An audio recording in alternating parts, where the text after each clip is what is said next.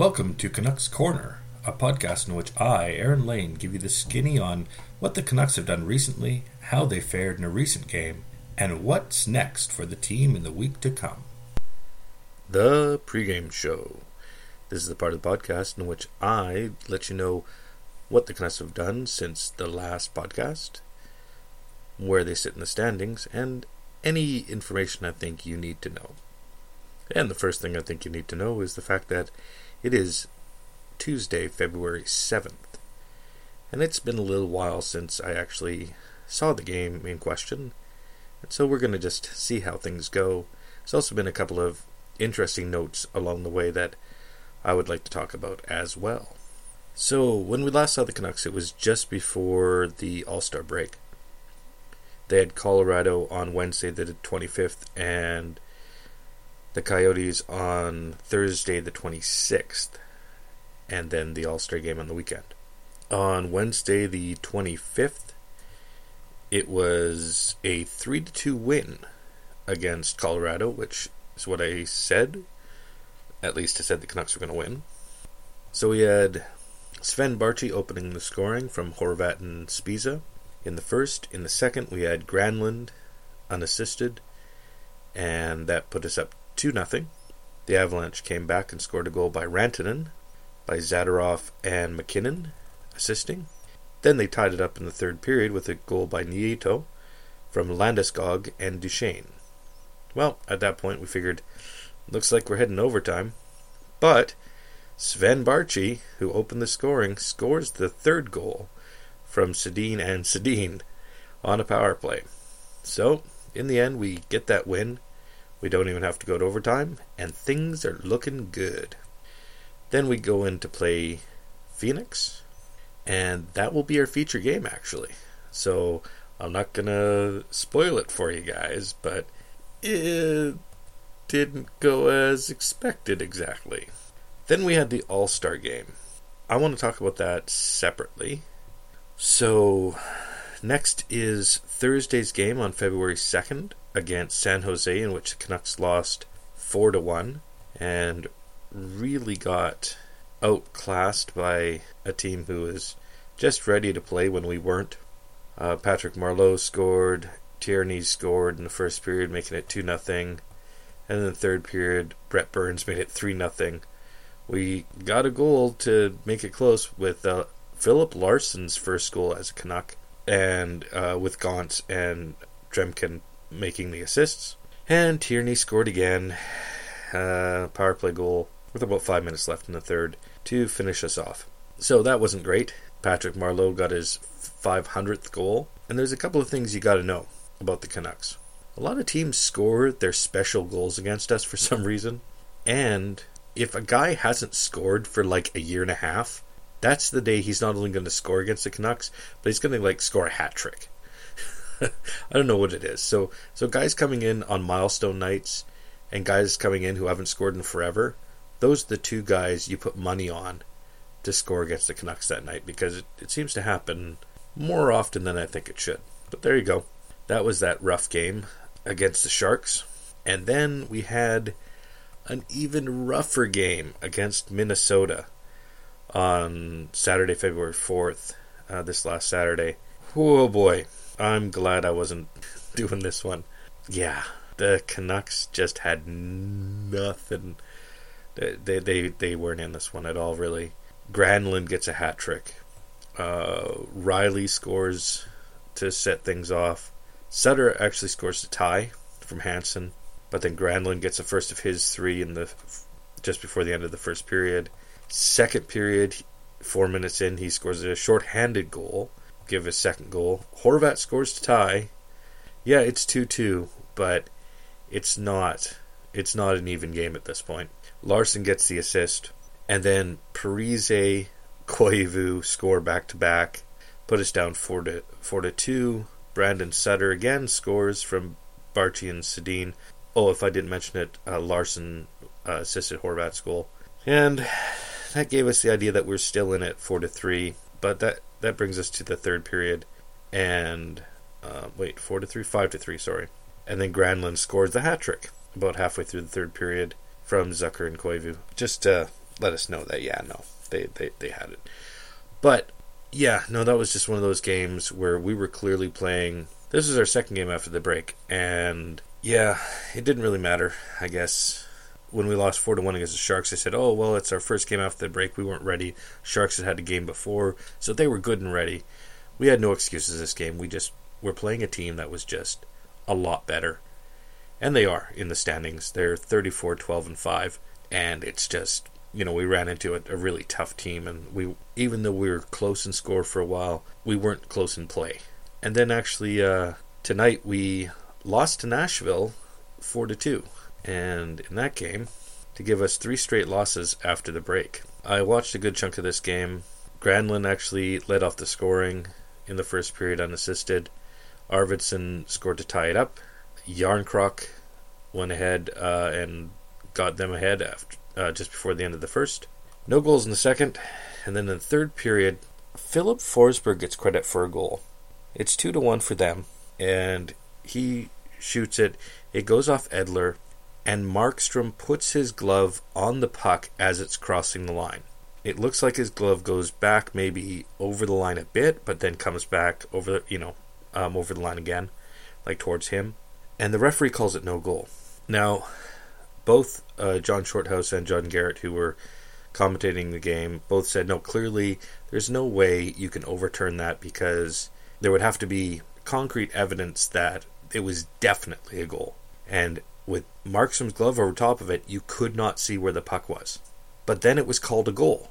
The call was overturned, and you know, the, no one knew what the heck had happened. And so apparently, a, a few games ago, but another game completely, they had over overturned a goal, or they had called a, this this goal because they could see the puck in the goaltender's webbing, in his the webbing of his glove. And the guys tonight said that must must have been the same thing that the NHL office had seen the puck in the webbing, and they showed a replay of it where, yeah, you could sort of see the puck in there, and I mean, yeah, it's likely that the puck's going to be there anyway. But here's here's here's what bothers me. They needed absolute proof, absolute. So there's no question. Had his glove gone over the line completely, there's no question that puck has to be under there. Therefore, the puck is also over the line completely. That was not the case in this case. Was the puck in the webbing? Was it exactly in the webbing so that it would be over the line? I don't know. I'm not going to get into it any further, but I was shocked that they made that call based on what I saw. And if they're going to start making calls like that, I'm just.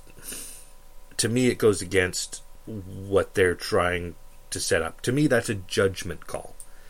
That's, you know what? I can see what looks to be the puck in the webbing, so therefore it looks like the puck is completely over the line. And that's the thing, it has to be completely over the line.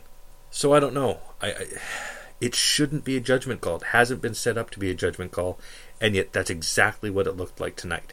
And so that's their fourth goal or the third goal rather on the power play.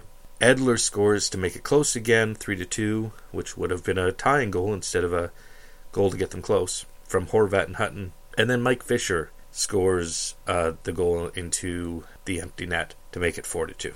So, ugh, frustrating game. Canucks were in it. They they looked all right, and then got judgmented out on that goal, and that really put them back. So anyway, there you go. That was that's the Canucks since we last talked. And so that's one win and three losses and our feature game. That puts them in a rough place for the standings. Let's look at those standings.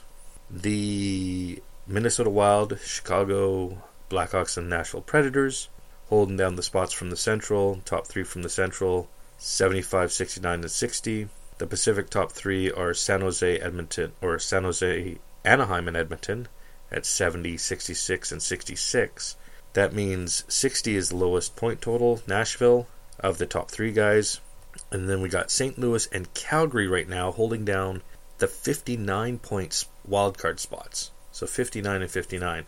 Just outside of that, Los Angeles is holding it in at 58, just outside the uh, the wildcard spots. And then you step right down to Winnipeg at 54 and Vancouver at 52.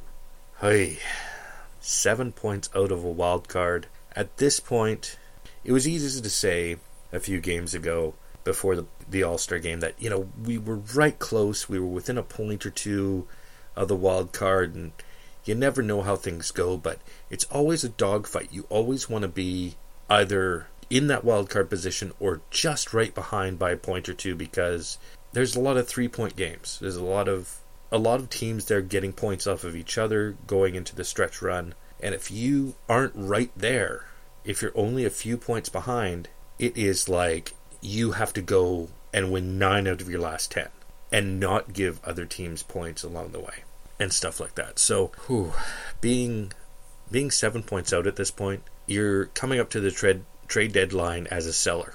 I mean, that's that's really how it goes. It's not that you can't get into the playoffs. It's just that the likelihood at that point really puts you out, and you can't you can't pass up a deal to strengthen your team significantly from this point on. You, uh, you know, on that hope that we squeak into the playoffs after an amazing run in the last few games, and then get knocked out in the first round, right? You know, it's like you really have to play the odds and you have to pay attention to the future and not just the chance at the present, as slim as that chance may be. So, yeah, at this point, I think it's time to, to change the tune a little bit and talk talk about perhaps looking ahead to next year and the year following. And like I said, from the very beginning, we weren't necessarily looking at the playoffs this year anyway. And it was fun for a while to, you know, be right up in it, but now you have to take a look at it. I mean, even if the Canucks win the next three or four games, well, other teams are going to win too. And we're talking Los Angeles, Calgary, St. Louis, all six or seven points ahead of us. So, yeah, no, it's just, you have to be realistic. And being realistic at this point means, okay, you know what? Let's let's get what we can at the trade deadline for whomever we can, and then work on work on developing our talent and work on next year. And somewhere along the line, we will make the playoffs. Those players like Bo Horvat and Sven Baertschi, they'll get their shot at showing what they can do and learning what it takes to, to win in the playoffs. But until then, just keep strengthening the team, keep drafting good players, and keep making good deals that will lead towards a brighter future. So I think that's where we are at this point. Now, that said, so I want to talk about the All Star game. First, there was the top 100, and I thought that was marvelous. I think they, that was done really well they had this little awards ceremony type thing where they got them on stage and everything, and ooh, some of those guys were looking pretty old. But some of those guys are pretty old, to be honest. I think back to the 1980s, right, as my as my time, and I got to realize when I was cheering on those players in the 1980s, they were 10, 15, 20 years older than I was. So that would mean they're 10, 15, 20 years older than I am now. So Billy Smith came out and he was gray as a grandpa and, you know, walking a little bit careful and everything. And I'm like, wow. And most of those guys had gray hair and all this sort of stuff. And, and I looked and went, hmm, yeah, no, that, that they'd be they'd be that old. It's it's it's fair. So anyway, I let that slide, and I was just enthralled by all the great players that were there. And they had this uh, this talk between they had Wayne Gretzky and Mario Lemieux and Bobby Orr. It was really nice to see those guys just all talking with each other and enjoying each other's company and telling stories. That was really cool. And then seeing them all line up on the ice to have this ceremonial face off later before the I think it was actually before the actual games on Sunday. And that was really neat. It even really got to the players themselves. There were a couple of quotes later that just said that was the key moment for a lot of these NHLers. They're standing across from legends and I forget who it was, but I think it was Drew Doughty. They dropped the ceremonial puck, and Drew Doughty got to pick it up, and he turns to the handler and you know the gopher or whatever, and says, "Now keep this for me. Be careful. It it was Bobby Orr's." right? So it's he got to face off against Bobby Orr for the ceremonial face off. So he's like, ooh, you know, that's special to him, right? And for a defenseman like uh, Doughty, the, that makes sense. Anywho, so they had the skills competition as well. And that, just like every other year, turns out to be really good. Some of the skills that they've got them doing now are actually really challenging. And you can see that in the players getting a little bit more nervous or a little bit more, they can't they're showing their nerves, right? Where they're they're not shooting like they normally shoot, or they're not making plays like they normally make because of all that pressure. And there's this one part where you have to one player has to stand at the red line against the boards and saucer the puck over top of a small barrier on the ice in front of them, and they have to saucer it over and and get it all the way down about mm, I don't know, say twenty feet away or something, into this little tiny net that's only like about two puck lengths wide and a puck length tall, and they have to nail that, and then they have to nail one even further away, and a little bit, and then on the other side of center do you know the mirrored two other ones. So four times they have to get into these little tiny nets after saucering it over a barrier. And man, some guys were having trouble with that one, which is completely understandable. It looks really, really hard. Anyway, and then they they had you know fastest skater and our Bo Horvat was up against Laine, and Laine goes ahead and wins. Way to go, Laine! Such a winner. That last name does it for you. Okay, I, I can call him Line A every once in a while, I suppose. But anyway, but tough one, Bo. I mean, you you you went well. You're you're a quick guy, but Line A has it over top you, I guess, in this particular situation. And then Crosby, I think, wins the the uh, shooting accuracy competition, but still significantly behind Daniels' record-setting. I guess uh, seven seconds, some odd. I think Crosby did it in like ten. But it just goes to show you how quickly Daniel did it at that time. And then the next thing of note that I recall is the long shot competition, where they're trying to, you know, like when you're in school and they put up that plywood, plywood goaltender up into the net, and they've got a little hole for, you know, for his five hole and hole in the sides and the corners, right, basically. Well, they did the same thing, except for the guys that were shooting from the, the close blue line only had the top two corners to shoot at, and then they got points for that. And then they took each player took two shots, and then they had the guys from center shoot, uh, and they had the top corners and the bottom corners. And this time, more points for the top corners and less points for the bottom corners. And Brent Burns went ahead and roofed a shot into one of the top corners, and he was very happy about it. and he should have been because that was it was an awesome shot. And then from the opposite blue line, I don't think anyone scored from there because they include the five hole this time. Not because, but they included the five hole as well. And yeah, nobody scored from that one. And they went all the way down to the opposing goal line.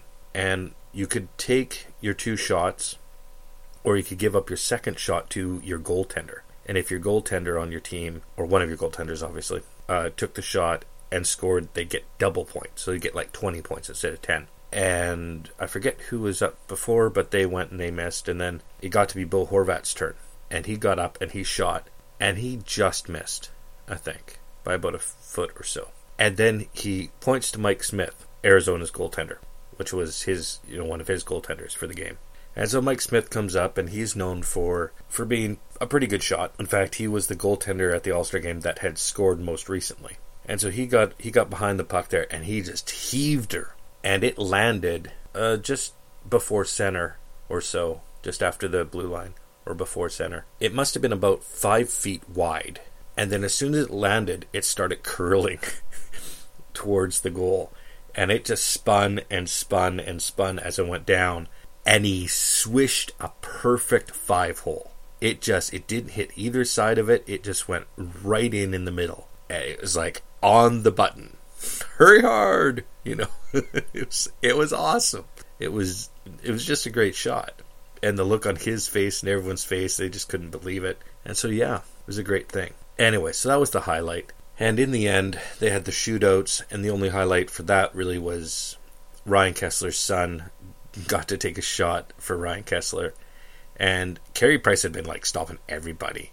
And so had Tuukka Rask. And so I knew this might might be Pacific's only goal at this point. And sure enough, Carey kind of flubbed the movement a bit and opened his legs a bit too early. And the kid goes, and the kid's probably, oh shoot, I'd say, what, like eight years old. The kid goes ahead and makes one move, backhand the forehand, and fires it between Carey's legs.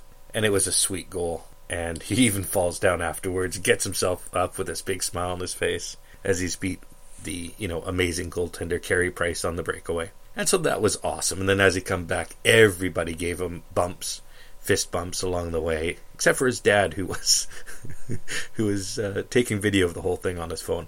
But uh, but yeah, no, that was uh, that was really cool.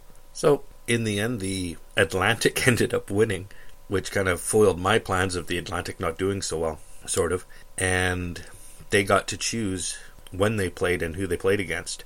And so they chose to play against the Metropolitan Division um, in the second game, which people were kind of surprised about. They thought, well, maybe you'd want to play the first game so that you'd have that break. And they said, no, we want to just go back to back and just get it over with, sort of thing. Kind of like, you know, be already playing and not have to wait around. So, all right. And they weren't going to play us or anything. So, okay, we didn't have to face Price and, and Rask. That was nice. So the next day, the All Star game. Bo Horvat ends up on the line with Johnny Gaudreau and Cam Fowler, I believe, from the Ducks, and Gaudreau, of course, from the Flames. And boy, Gaudreau, Gaudreau's one of these players that he's a small, skilled player, and when these guys aren't playing, like they aren't hitting, they aren't they aren't checking. Obviously, this guy's going to have a field day, and he did. He and Bo just went at her, and they had a really good game. They, uh, I think, Bo got a goal and a couple of assists. He looked really good and Gaudreau, I think, got three goals. I can't recall, but it was uh, pretty good on his part too. But the key to this game was that there all the games were two 10 minute, 10 minute periods. And the key to this game was the Central just weren't really they hadn't got the memo. it was it was like they were still in that in that All-Star game fun mode and they didn't really care. Like they were out there the same as all All-Star games. Now the winner of this All-Star game, the winning team, like 11 players, got to split $1 million. Which isn't a huge deal for those guys, of course, because they make millions every year. But still, it's something, right? And and there was a certain amount of pride on the line as well. It's interesting because it comes down to it comes down to the Pacific pushing harder at the beginning, and so they get out of the first period leading like five to one, and that's great. I, I'm happy anyway because I thought the Central was going to take it all, if you remember. And then the second period, the their coach, I think it was Claude Julien actually, Boudreau maybe. Anyway, the coach said, "Yeah, you know what? I'd like to see them try. you know, try harder, right? I'd, I'd like to because." He doesn't, really, you know, his, he's saying he doesn't really do anything as coach except for trying to motivate his players in this particular All Star game. So in the second period, Subban comes out and scores a really nice goal right off the bat, and it looks like they're looks like the game is on, and both teams are paying a little bit more attention, but nothing really because again the at this point the the game is sort of out of hand anyway as we get our sixth and seventh goals and it ends up 10 to 3 so yeah at this point we've really we've put it together pretty well and we've gotten as serious as we're going to get. They got as serious as they were going to get but in the end because we're a bit more focused and serious early we end up doing well and Laine fails to score at all i believe he i know he got like five or six opportunities to score, and he was just snake bitten, and he couldn't really get off a good shot, or he got off a good shot and it was it was saved or whatever. But yeah, it was not a good first All Star game for Laine, unfortunately. I have to say, unfortunately. Anyway, so there there that game went. So the next game, both teams knew right away that they had to give it a little bit harder from the get go, and so both the Atlantic and the Metropolitan start off pretty hard. And by the second period, you got Alexander Ovechkin not only back checking, but blocking a shot from the point. You've got their uh, the Metropolitan goaltender diving to make uh, a glove save against Marchand from coming from the corner all the way across the front of the net. And then Marchand goes to put it into the empty net, but bam, there's the out shoots the glove and a big save. So in the end, both teams played really hard, and it was tied in that second period, even if I remember correctly. But the Metropolitan team ends up winning. To be fair, it was it was a bit less tight in the first period, but yeah, by that second period, they were playing hockey. Like it was three on three positional hockey. There wasn't checks, although at one point I think somebody pushed somebody over on purpose. so, but it was as close as you could get. Guys were there was two men back all the time. There was, like I said, positional play. There was people pushing other people out and allowing the goaltender to see the puck. You know, there was back checking. It was, it was, I, I think, as real as it would get. So sure enough, by that, by the final game between the Metropolitan team and the Pacific team, both teams were ready to play, and it was a good game from the, you know, good start from the get go. But it, it's Crosby, it's Ovechkin, right? And not that they were necessarily the stars of it all, but but it was just a good. They had a good lineup all the way through, and in the end, they end up winning. Although, although Bo Horvat again, I believe he at least scores one goal or gets an assist. I think he ends up on the day with two goals and two assists, which, if I'm not mistaken, is the Canuck with the highest amount of points in any All Star game, as far as I can remember. So, good on him for doing that. So, you know, Laine may not have had a great game, my namesake. Poor showing for his first All Star game, unfortunately. But Bo Horvat, great showing on his All Star game debut. So there we go. So, yeah, I was pretty happy with that. It was really neat to see the game progress quickly through those those few games to the point where that third game was pretty much tight all the way through. I felt it was really entertaining. So, uh, how many All Star games can I say that about? Hmm, since like 1989. I uh, one or two All Star games, maybe. I think the first World game may have been interesting. That's it for that game. And there's only one more thing I, I can say, and that is I'm sports guy. And so we just had Super Bowl Sunday. Give it to Canucks and all the hockey here all the time, except for every now and then I'll, I'll, I'll throw in something that just has caught my attention. And this time it was the Super Bowl. And so you can skip ahead if you like, if you don't want to hear this, if you're a total hockey person. But I'm going to take just a few minutes to go ahead and talk about that. It was the Patriots against the Atlanta Falcons, New England Patriots, Atlanta Falcons. It was a chance for Tom Brady to win his fifth Super Bowl, which would be a record for quarterbacks. So that was on the line. And of course, whether or not he would then be considered the best quarterback of all time. And then you had the Atlanta Falcons, who had Julio Jones, and had Matt Ryan, were good young players that should, you know, that's all that's really missing from their resume is this Super Bowl win to be considered among the greats. So there was a lot of a lot of pull from their side to really to do a good job and to come out winners despite facing the juggernaut that is the Patriots. Now for those who don't know a lot about football, the Patriots are uh, well, I just called them a juggernaut. Of the last, you know, several years, certainly Tom Brady's years, but even before that to some extent, they've been like the Montreal Canadiens were in the in the 1970s or before that, you know, the Rocket Richard days. They're a team filled with Hall of Fame players. They're coached by Hall of Fame coach. They are the, the New York Yankees, right?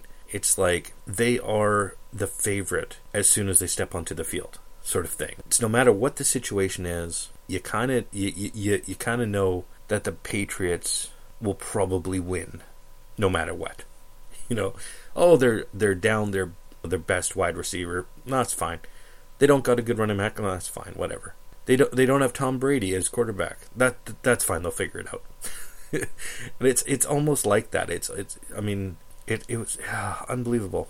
So we come to this Super Bowl, and really, what's going to happen is Tom Brady and his boys. And by the way, his tight end, his top receiver, was out. Uh, Rob Gronkowski and he couldn't play. And he is a huge force to be reckoned with. He's very much like, um, like if hmm, if Tom Brady is is the unstoppable goaltender, you know that you can't score on. Gronkowski is that unstoppable power winger that will just go ahead and score whenever he feels like it, sort of thing. So losing that, okay, Tom Brady still had to do his thing. But we figured, okay, well, they would get ahead 21 nothing or whatever, and then eventually they'd win 35 or 38 to 13 or something like that. Boy, were we wrong. And by we, I mean like everybody who watches football on a regular basis. The uh, the other year, uh, Seattle goes into Denver and just destroys them from the opening kickoff, sort of thing. And same sort of thing happens here as everything goes against the Patriots to start with and for the uh, the Falcons. And all of a sudden the Falcons find themselves up 28 to 3. It's over. 28 to 3. No no team has ever come back from 14 point deficit. They're sitting on a 25 point deficit and it's just like it's not even up for discussion. It, it, it's done. They're putting the names on the trophy or whatever in a whole thing, and it's it's you know they got the all the hats and the T-shirts ready to go, and it's done. It's it's a done deal. Twenty five points. Nobody in the history of the NFL playoffs, much less Super Bowl, has ever come back from twenty five points. So I'm watching the the game with my boy Aiden, And my boy Aiden is awesome, but he doesn't know a lot about football. And so the Patriots score, and he's asked me what team we're cheering for, and I said the Falcons. Because gotta love an underdog, right? Canucks fan. What can you do? So,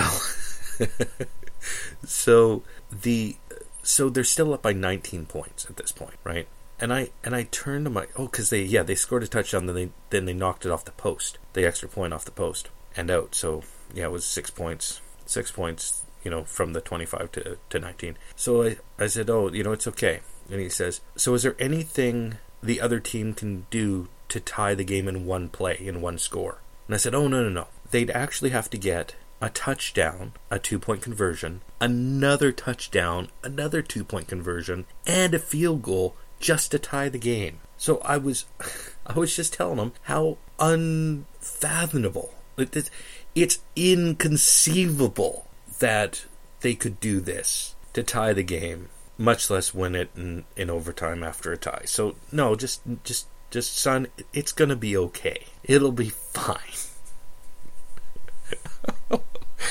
oh. So those who know what happened with the game, um, yeah, so you know. So I didn't get it quite perfectly correct. The uh, they they kicked the field goal first, and then they scored the touchdown and got the two point conversion, and then scored the other touchdown and got the other two point conversion.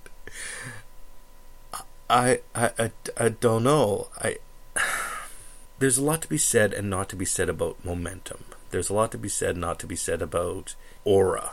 But whatever you want to say about those two things, those were in play on Sunday. You can you can say no that, that there's just that there's just football. There's no such thing as momentum. You can't carry things from play to play to, to down to down. You know to possession to possession. It, it, it doesn't work that way. I've heard this argument, but this is what happened on Sunday. No matter what the Falcons did, no matter what defense they put out there, no matter what offense did, Tom Brady was asked at the end of the game how what was the one play because there's always one play that turns the game like this if there's a game like this one play that turns it that without that play it never would have happened and tom brady said one play he says there were 30 plays he said that, that there was 30 plays that if any of them if any of them had gone the other way we wouldn't have won and and and that sums it up perfectly it was 30 coin flips in a row that the patriots won like for reals that that that's that's the type of odds that we're dealing with here.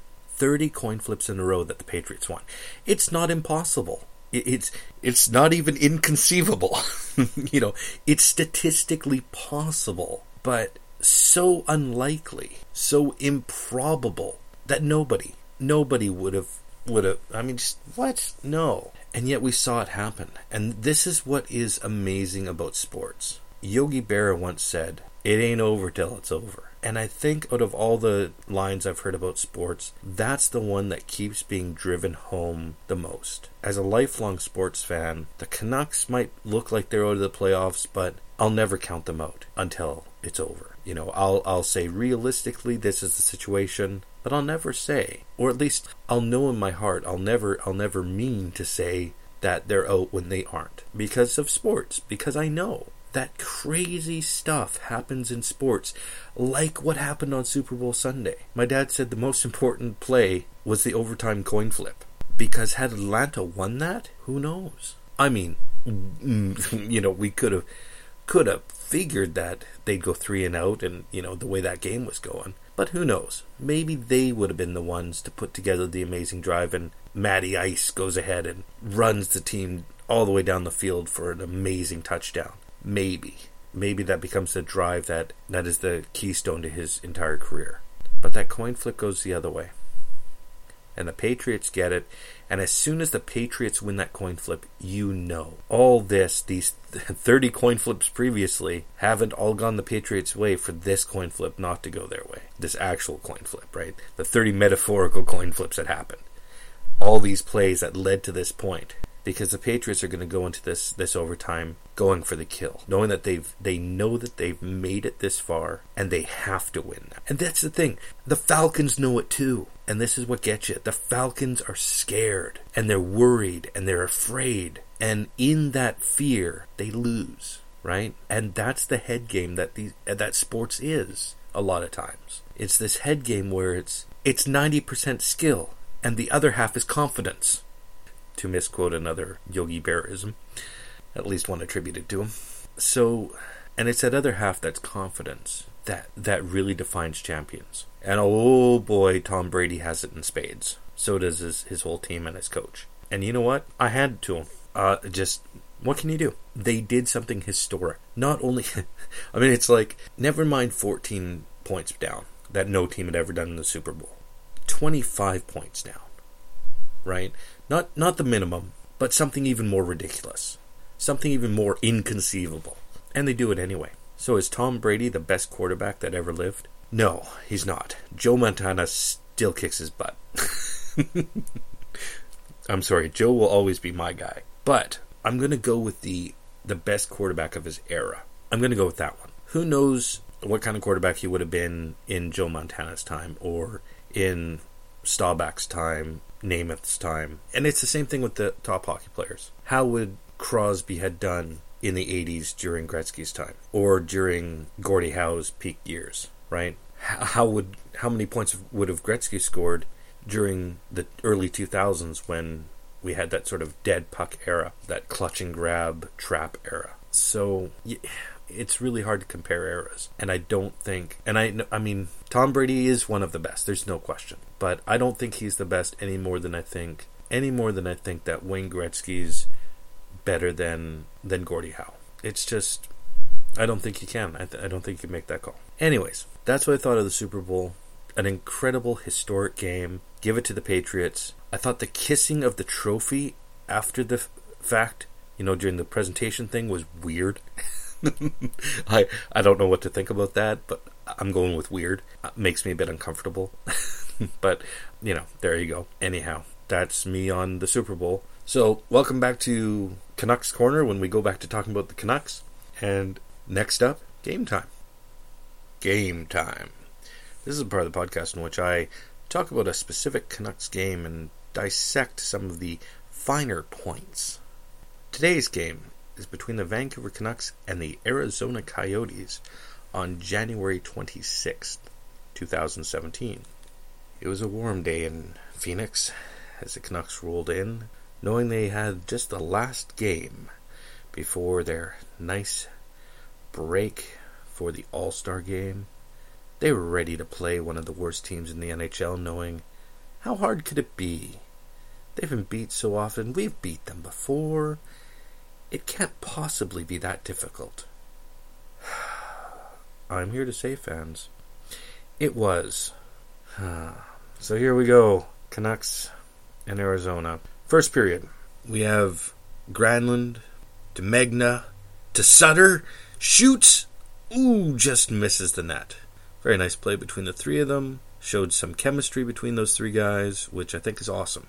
Throwing a guy like Megna, well, for Granlund for that matter, with a guy like Sutter, who's just on top of his game right now, is definitely going to help their development. But no goal. Then Bo Horvat gets out there, gets a puck in front of Burrows. He shoots. No, he just lost control of the puck, and the puck goes wide. If he would have had a shot, mm, probably would have been saved anyway because he was really tight in on the net. And then the Coyotes come back. Rieder comes in.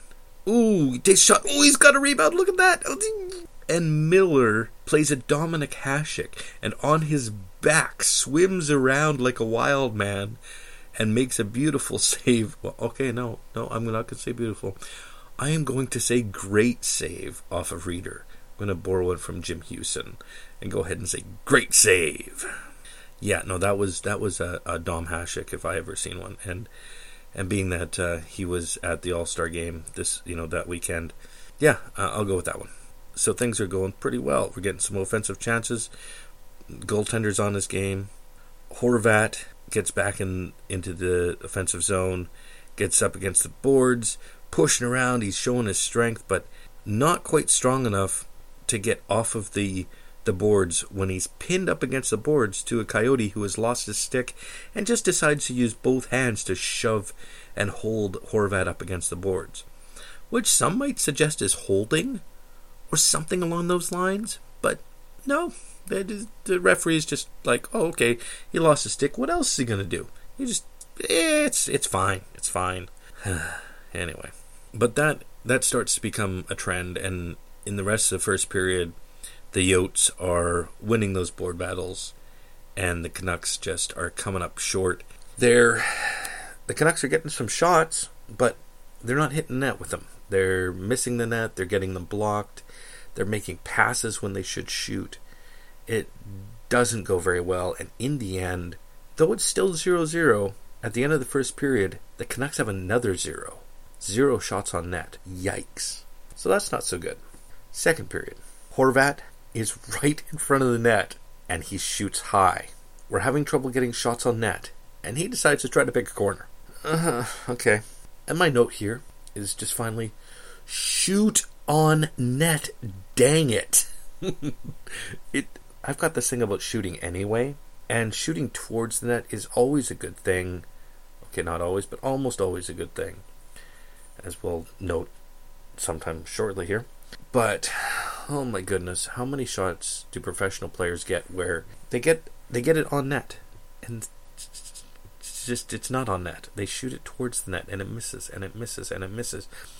And the Canucks in this game just did way too much of that. Uh, and you lose those chances of getting rebounds. You lose those chances of deflections and you just it's like your percentage goes from it goes from 20% to score to 2% and that 18% is huge.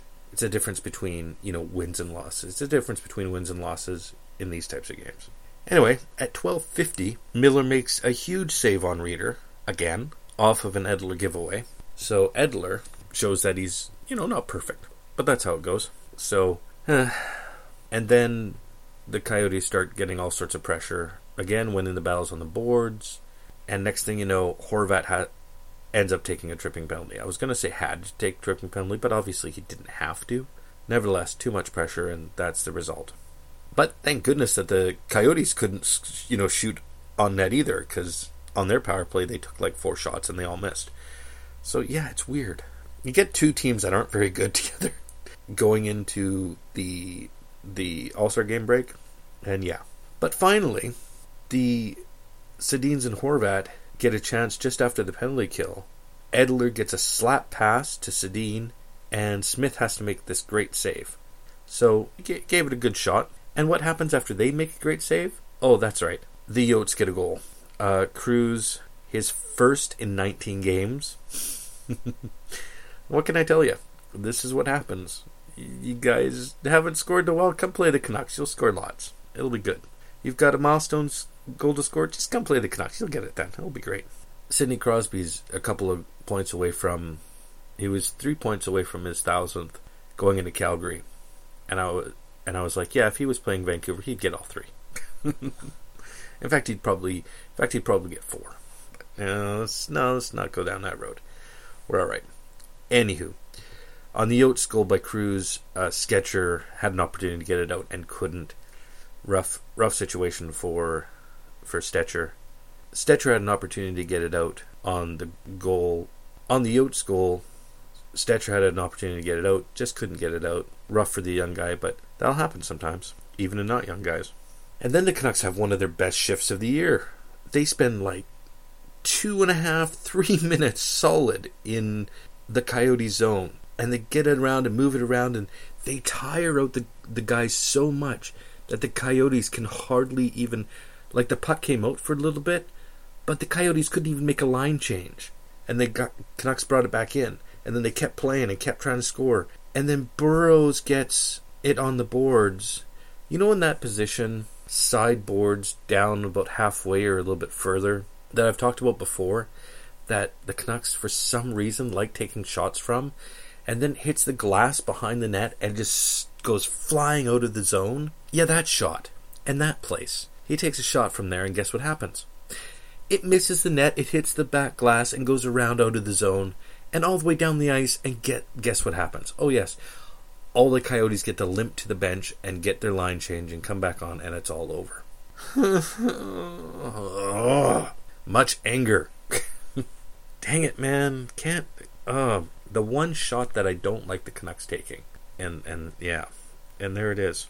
Anyway, that was the second period. So one nothing Yotes at the end of the second period, and the Canucks actually got 12 shots on goal, tied the Yotes. So they're actually only down on shots on goal 18 to 12 at that point. So, I mean, that's now at the end of the second period, things are looking reasonable as far as that goes. But they're still down by one. All right, third period. Baertschi uh, is careless with the stick, ends up taking a double minor for high sticking. I think it um it he made someone bleed. I think, and it was from behind and the whole thing. And so the Canucks got to kill off two penalties. At one point, Eriksson fans on the puck, and then makes it out on a second try. Luckily, and unfortunately, Miller loses it to his right. Uh, Chaput tries to clear the puck lamely, and it goes right to yeah, it goes to Burmistrov, who yeah, he hasn't had a goal in like 82 games or something ridiculous like that, an entire year. Guess who gets the goal? Yes, it's him. 60 minutes remaining in the third. And it's 2 nothing, and two guys who haven't scored in forever get a chance to score. I do note after this, do you have to break a stick to get a slashing penalty? Apparently, Sedin was carrying the puck, and some dude slashed him really hard twice. And it, and it bothers me because I mean, I kind of say it almost sarcastically here, but in truth, slashing is slashing. It's a penalty. Whether you slash someone's leg or slash their stick, it's a penalty. It's on the books. You don't have to break a stick to get the penalty. But because these sticks break so often, they they start using that as a barometer. And they're like, well, unless it breaks a stick, obviously it wasn't a hard enough slash to really be called a slash. And as soon as the referees have that in their mind, it's a joke. That is not the way the rules go. It's like they want to have this shorthand where they don't actually have to make decisions. Sorry. That's my frustration.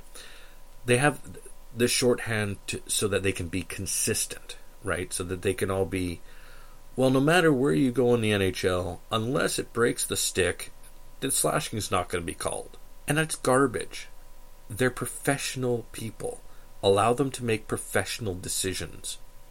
Allow them to use their judgment in these cases where it's in the rule book that says if there's this slash that happens, they get to decide whether or not it's a penalty. And generally, it has to do with how hard the slash is. If you're using a slashing motion, you just tap a player, then yeah, that's not a slash.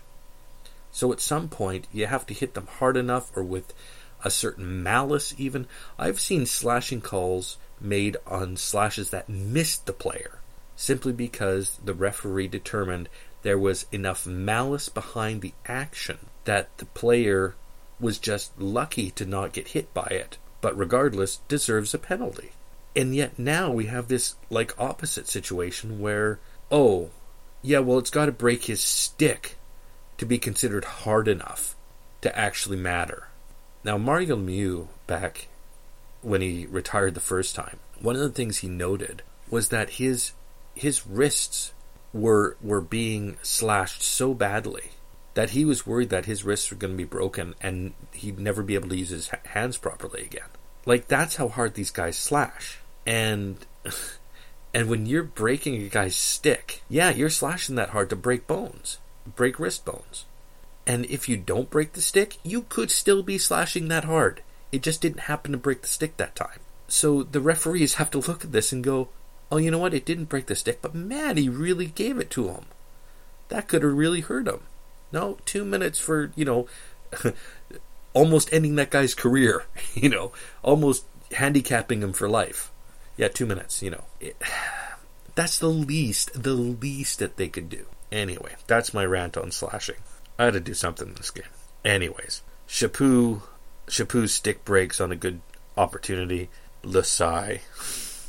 Tryamkin nails Doan hard, which is great because I I got a lot of respect for Doan, and he's a big tough player. And for Tryamkin to mow this guy down, I mean, obviously he didn't really just crush him, but he hit him solid. He, he served notice, and that was cool. I just enjoyed that. I have a note that the Canucks aren't winning faceoffs at this point, which is causing even more problems. Granlund and Megna end up running into each other, which at this point is typical for the situation.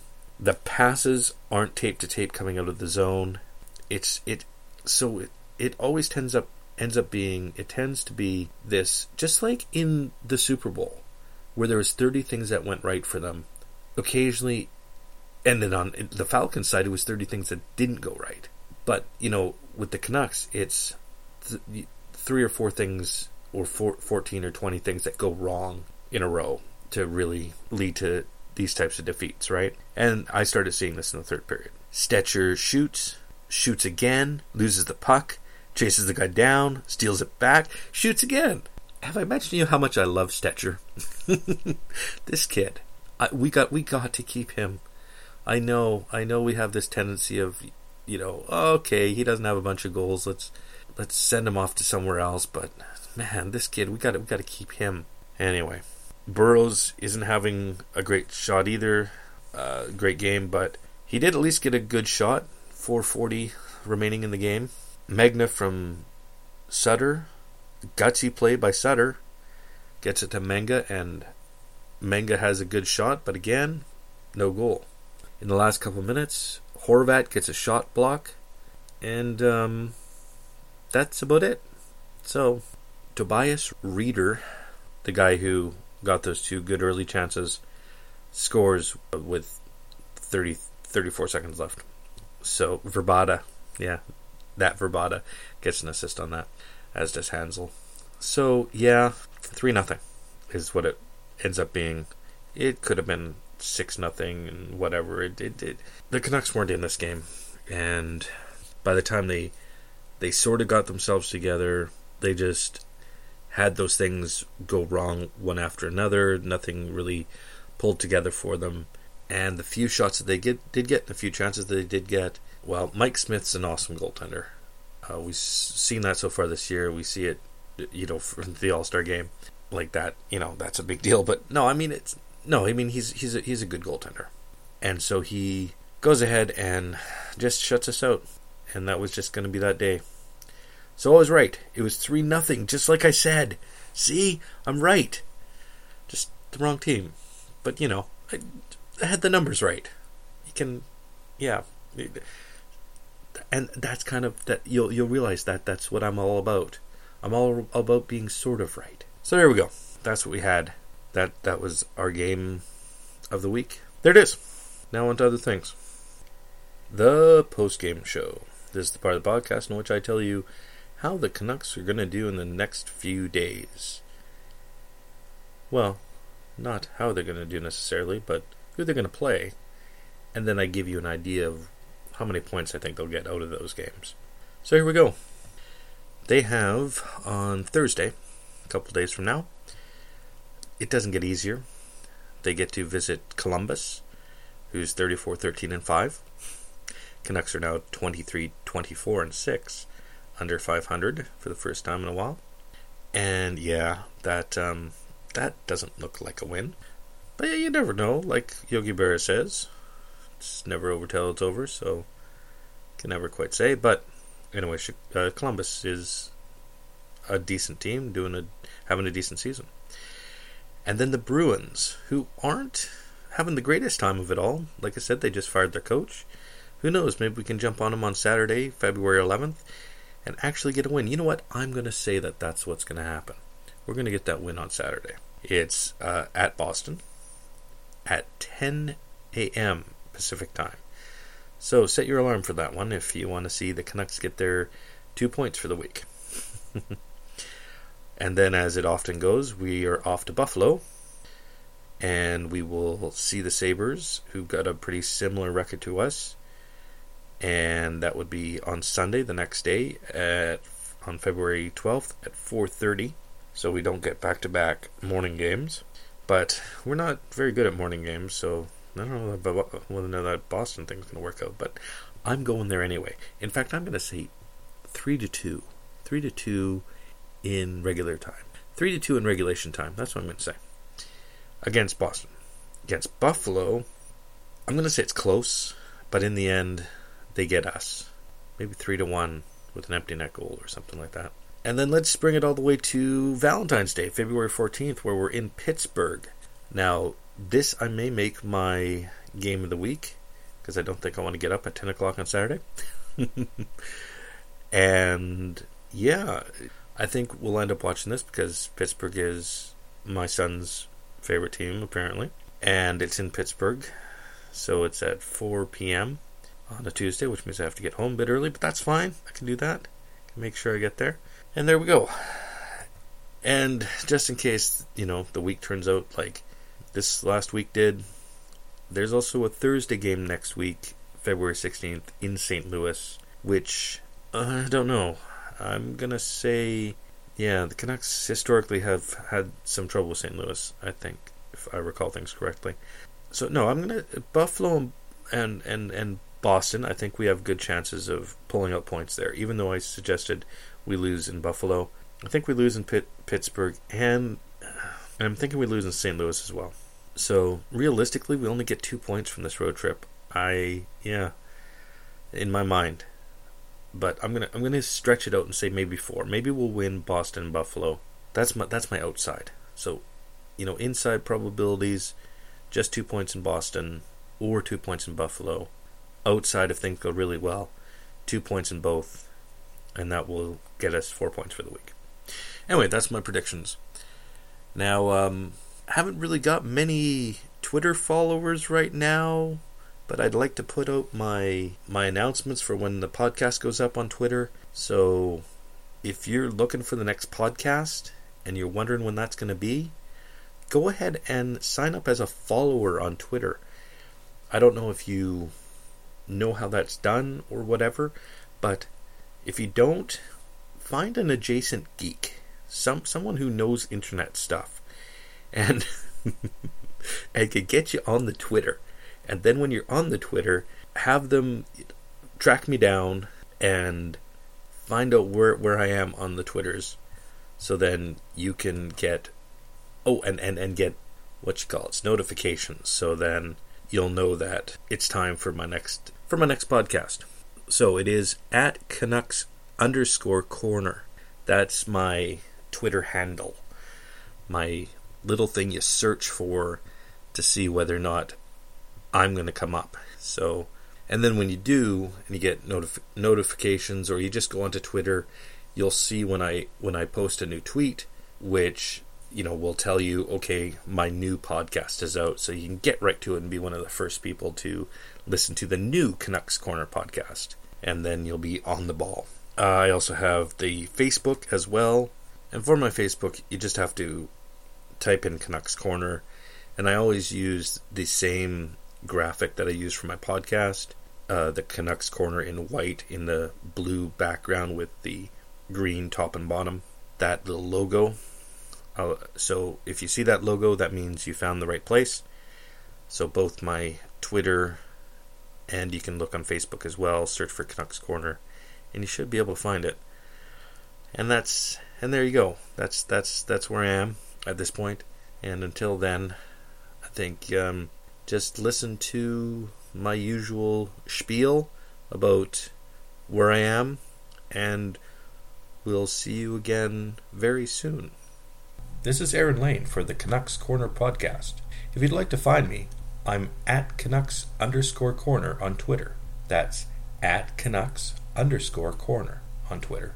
Or email me at canuckscornerpod at gmail.com. That's canuckscornerpod, all one word, at gmail.com. And until we pod again, thanks for listening, and keep your stick on the ice.